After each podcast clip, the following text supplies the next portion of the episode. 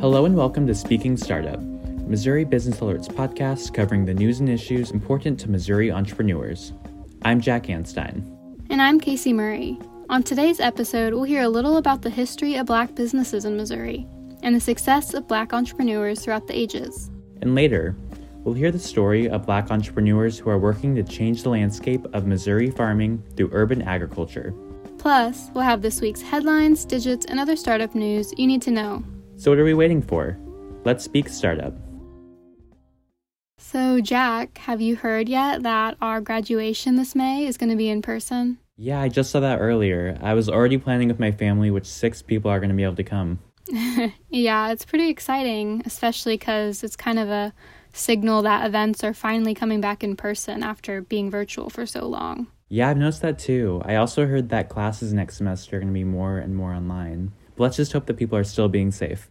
Oh, of course. We definitely wouldn't want to be in a worse situation eventually after we're finally kind of pulling out of everything.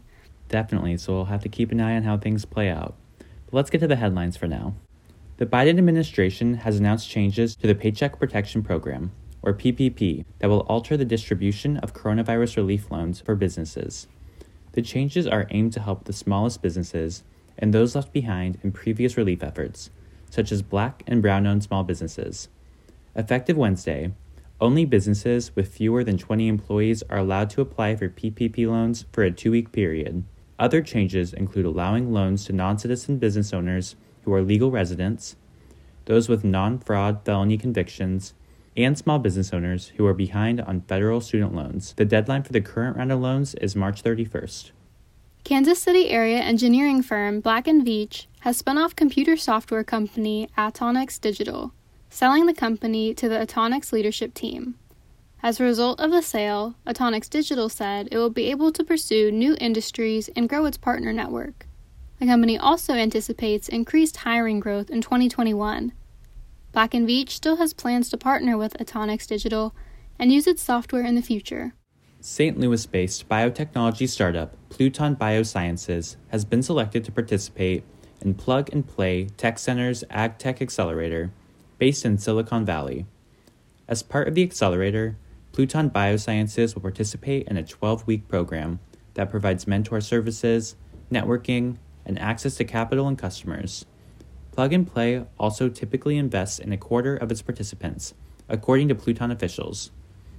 Pluton's acceptance into Plug and Play follows its participation in an accelerator run by San Diego based genomics firm Illumina in 2020.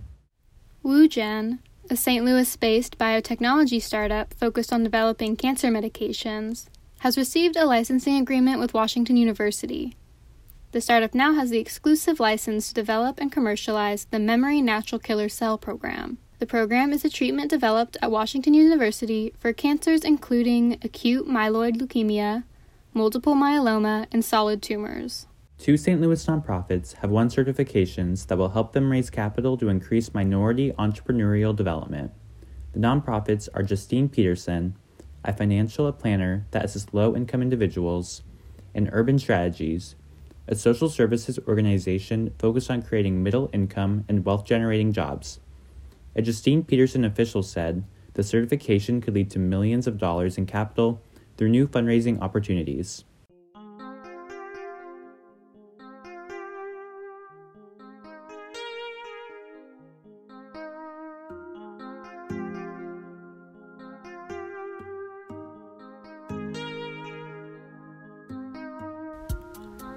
Now let's turn our attention to the history of entrepreneurship in Missouri. What kind of historical stories were you looking at this week? Well, since it's Black History Month, I wanted to know more about the history of entrepreneurship in black communities. And what kind of information did you find? I learned a ton about how black entrepreneurs started in the state and how changing laws and ideologies impacted their expansion, from slavery to segregation to urban renewal. Historian and high school teacher Miller Boyd, along with some entrepreneurs, spoke with me for the story. In downtown Columbia, on the corner of 5th and Walnut, there's a red brick building that's currently home to Tony's Pizza Palace. It marks the start of the African American Heritage Trail, as it's the last original building on what was once a cultural and business center for black people in the city. I was born in 1965. So by the time I was born, it was all done with. It was over with. Uh, the only thing that was still standing, of course, was my husband's building. And my parents used to take me to Tony's Pizza as a child. So I do remember that. That's Fran Tibbs, who's married to Ed Tibbs, the owner of the building. Tibbs' father, Edward Tibbs I, bought the building around 1960. It's one of the few survivors of the urban renewal efforts that demolished many of the buildings and pushed out business owners in what was known as Sharp End.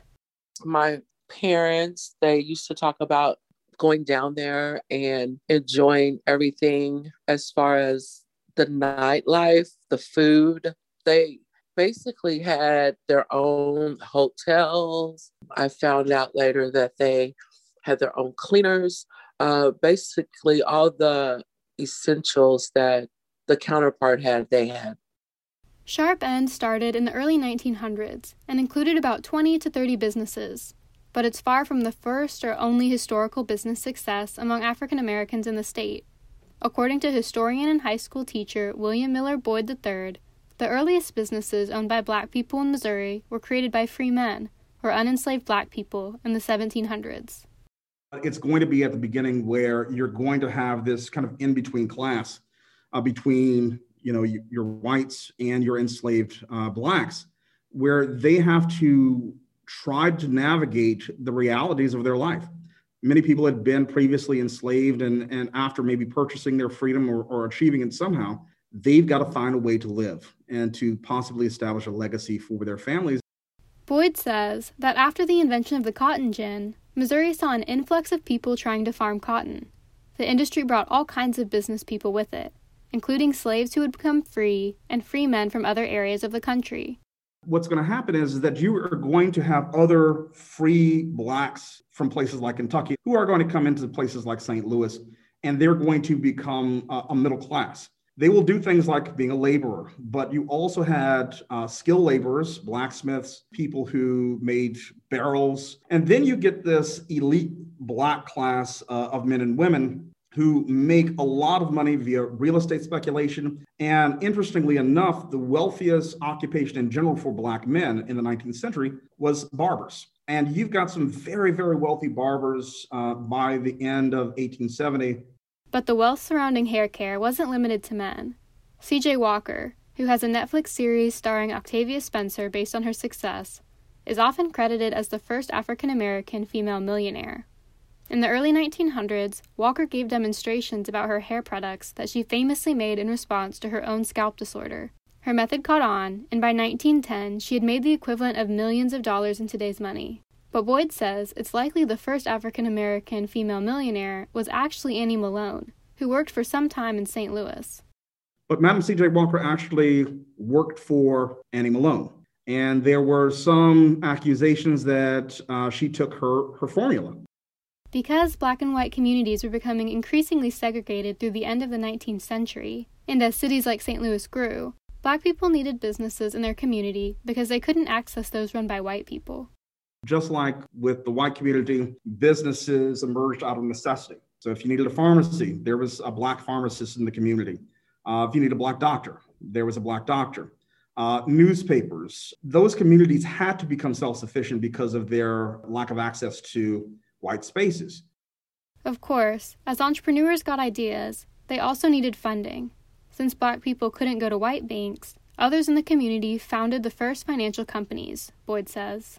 The issue was, of course, was finding capital. And you will see the, the creation of several Black financial institutions in the early uh, 20th century in the 1920s. And one of them was called People's Finance Company, I believe was founded around 1922. And that was the first Black financial company in the state of Missouri. Then, Boyd says, in the 40s and 50s, a government policy known as urban renewal began and upended many communities of color, which is what happened to Columbia's Sharp End. In St. Louis, the Mill Creek neighborhood was among the most affected. Now, Mill Creek became the, the victim of an urban redevelopment plan, a national urban redevelopment plan, where they came in and basically cleared this entire neighborhood, uh, destroying about, I believe they say about 8,000 businesses and displacing about 20,000 people. Now, in 2021, Entrepreneurs like Tibbs, who owns a Columbia salon called Me, My Hair, and I, think about their own legacy in their community. Tibbs says that mentoring the younger generation is one of the most important things to her as an entrepreneur. That's like the ultimate goal, you know, grab a hand and show them the way. That that's that's what we're supposed to do so that we can have other young black entrepreneurs in Columbia that might want to open up their own shop. Tibbs also says it's important to remember black history, like Sharp End, because it reflects success in the community. I think it is important for the young kids to know where they came from. I think that was the importance of the Sharp End. A lot of African American kids, they didn't know that there was or that it even existed. So I think it lets younger generations know that we did have our own. We had everything that they had.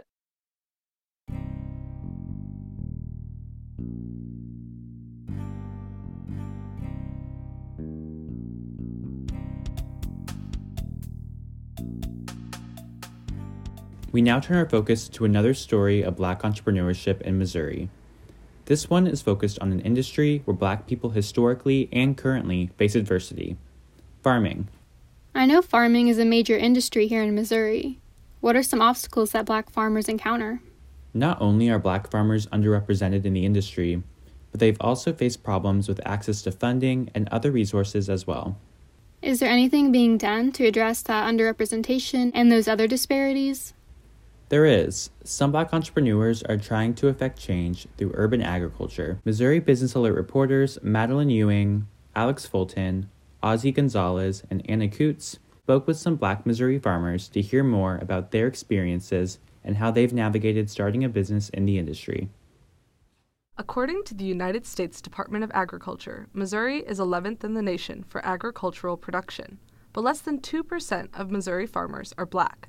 Some Missouri entrepreneurs are looking to change that with small scale urban agriculture. I go by Tyran Heru Lewis. Heru means um, liberator king. I came with that name because uh, I want to liberate my people through food. Tyran Heru Lewis grows vegetables, fruits, herbs, and much more at Heru Urban Farm in St. Louis, and he's found a way to connect with his community through food production. For the first three years over here, no one said nothing to me, you know. I started growing food and people started talking to each other. I had neighbors even come up to me saying, Man, you see the community really coming together. Lewis practices community supported agriculture, known as CSA, and plans on launching 12 week subscription boxes in March.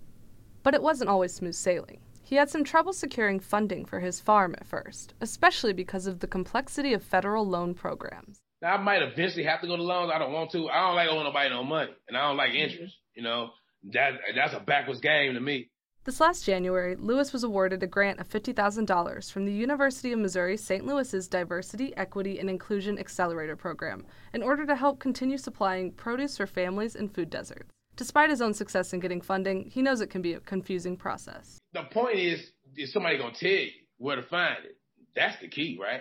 Especially if you look like me, right? They ain't gonna tell you everything. So you gotta go search for it. Searching for funding isn't only a modern problem. Valerie Grim, a professor of African American Studies at Indiana University, says that historically, black farmers have struggled to gain access to government programs and funds. The barriers that black farmers face today are the same ones that they faced in the 1860s and 1870s. Both historically and currently. What it takes to farm, first of all, is capital and credit. You need a line of credit at a bank that probably would allow you to buy farm equipment. You need the loans from the USDA so that you can buy whatever you need in order to get a crop in the ground. This proves difficult for many aspiring black farmers. Grim says that some of the qualifications to get funding can be exclusionary. To get a loan from the federal government, an applicant needs three years of experience in farming, one of which can be a credit from a college education in agriculture. If there are some grants that are tied to college education, I would say that 90% of the minority population are starting behind because you got to have money to go to college. So if the inroads to that is a college education, then I think that that's a hindrance. Non white farmers may struggle in fulfilling some of these requirements, Grim says. Academic credentials are not a problem for Lewis, who has a master's degree, but he understands as a black farmer, he faces other disadvantages. Is it a level playing field? Maybe not, but it's trying to get there, right? So um, so I hope that that movement and that push keeps going and we can see some type of level playing field here with uh, with black growers and our counterparts. Like Lewis, Marion Pearson is trying to help cultivate an urban farming community in Missouri. Across the state in Kansas City, Pearson runs her own urban apiary called Mo Hives KC, which raises bees and sustainably harvests honey on six vacant lots. She founded the organization in 2019 by applying for a nonprofit status for beekeeping and broke ground in 2020. Well, you know, I'm incredibly proud. I've never started a nonprofit. I've certainly been a part of nonprofits before, but I've never started one. Despite not having vast acreage to work with, Pearson was able to find land for her apiary in the city. What can I do in my tiny space in the world? I don't own rural property. I don't own a large tract of land. I'm in the middle of a city, like lots of urban residents find themselves, but wanting to do something environmentally that's important. To Pearson, who works the apiary with about two dozen volunteers, the project represents a lot more than just urban agriculture. What I do represent for people of color, especially um, Black people and Black women, is a person who decided, I'm going to do something and I'm going to learn something and I'm going to bring other people with me. And just that visibility invites other people, even when I'm not explicitly inviting them. Seeing people like Pearson doing urban agriculture opens the doors for others to try it out. People are recognizing, well, what do I have historical strength in? Luckily, people are recognizing that that agricultural history that they have, that familial and foundational knowledge that they have, really can be employed even in an urban setting. For Lewis, taking part in agriculture is fueled by history. It's not just a current job, it's a connection to his past. I always call them my ancestors too, so I, I, include them in my work. So, for example, my ancestors was farmers, so anytime I come up with a, anytime I'm farming, I'm paying homage to them. Lewis recently discovered he's a fourth generation farmer. His great uncle helped establish a co op of black farmers in Texas in the 1930s. And though it hasn't been easy, Lewis is motivated to expand his farm and inspire others to do the same. But uh, but I, I, I really believe it's gonna be a life changing thing. Whether harvesting honeycomb or pulling peppers, both Pearson and Lewis hope to inspire others with their agricultural work, and that starts with having a farmer that looks like them. With producers Madeline Ewing, Ozzy Gonzalez, and Alex Fulton, Anna Coots, Missouri Business Alert.